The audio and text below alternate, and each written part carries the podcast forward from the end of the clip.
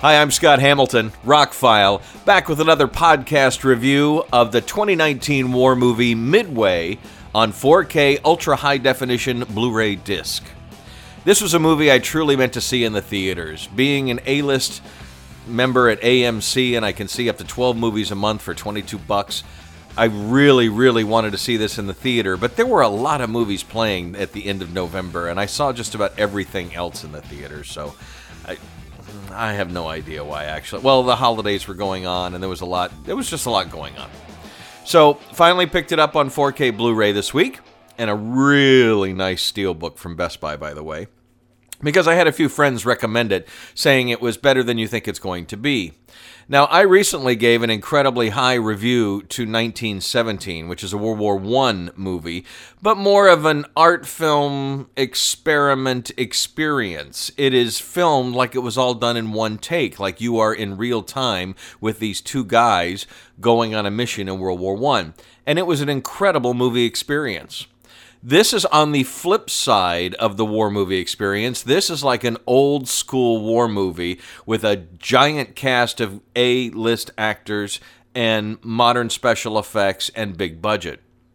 Now, the movie was directed by Roland Emmerich, who's known for doing things like Independence Day, and he's wanted to make this movie for a long time, even before he made The Patriot, actually, and he could never get funding for it.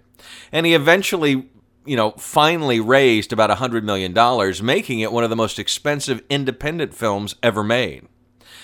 Movie went on to only gross about 125 million, so it wasn't a, a thriving success, but I'm sure it's going to have a long life on video and streaming because critics weren't exactly kind to it. But I did a little research before I watched it because I grew up watching war movies with my dad, and I remember the original Midway. It always seemed long to me as a kid, but the maps and the actor, I, I always really liked the original Midway, even though I don't own a copy of it now. And so I, I was a little, you know, trepidatious going into this because I'm like, I have that memory that I really enjoyed this movie, and I think this movie actually blows the old movie out of the way. It would have been nice had he done some of the maps and stuff, so you'd get a better visual record of what happened a little bit because when they talk about these islands and that islands, you don't know really unless you're very well versed in maps of the of the Pacific Ocean um, where exactly they are in relation to others. And and the movie makes it seem like they can get there pretty quickly, even though it took you know took a little while. But that being said, you've got an incredible cast of Ed Skrein, Patrick Wilson, Luke Evans, Aaron Eckhart, Nick Jonas, Mandy Moore, Dennis Quaid, Woody Harrelson, and a whole bunch of other guys. Uh, some great, great, by the way, Japanese actors too.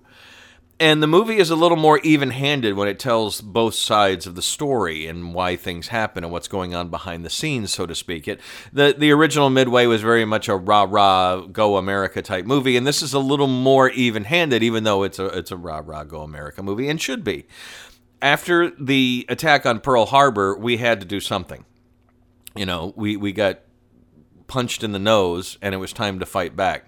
And this movie starts a few years before Pearl Harbor with uh, some conversations going on in Japan and then jumps right into Pearl Harbor. The movie basically opens with the Pearl Harbor attack. And got to tell you, special effects have come a long way since Michael Bay's Pearl Harbor. It looks incredible. It was some of the best aerial fighting scenes I've ever seen. And other than maybe there was two or three scenes where it looked like actors were in front of a green screen when they were on the like the the, the front of a carrier or something. There wasn't a whole lot of that. 4K can sometimes bring out the flaws in special effects. I mean, it's just because it's a higher resolution or whatever. But I read that this was a native 4K transfer, so it looks really, really good. It's got great colors, uh, great depth. It, it, it, was really a good looking transfer and definitely one that I will pull out and be a showpiece later on because again the aerial scenes the, the these bombers going into attack runs and stuff you've just never seen anything like it, it it's these guys had balls of steel. The the I mean, really, to go up against these these ships in these battles with these you know basically older planes and deal with all the flak fire and the machine gun fire. It's just it's really well done, well staged. I expected a movie of two hours and 18 minutes to have draggy parts, and it really didn't. I mean, sure, there's some behind the scenes stuff. It's not all battles for two hours and 18 minutes, but there's more fighting in it than I thought there would be. I didn't really know much about the battles in between Pearl Harbor and the actual Midway battle. Um, I thought the movie was handled really well. It was really entertaining.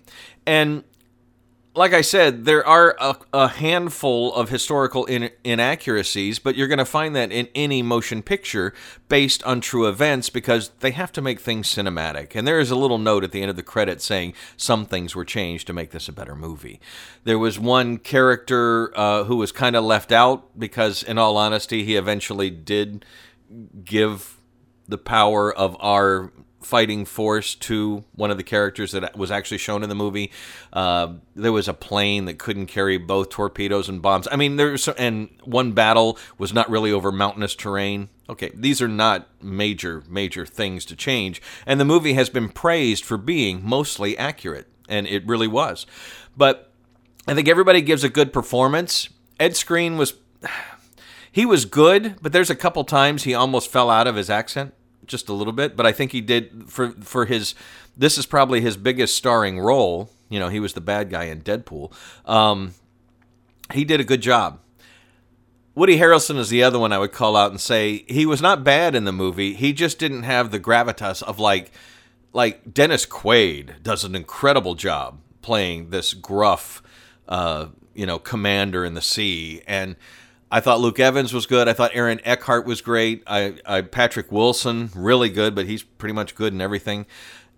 It's a very if you're into war movies or you'd like to see a war movie that will give you some background on this battle and what happened after Pearl Harbor. I thought Midway was highly entertaining and and would be something I would watch again when somebody says you want to watch a war movie?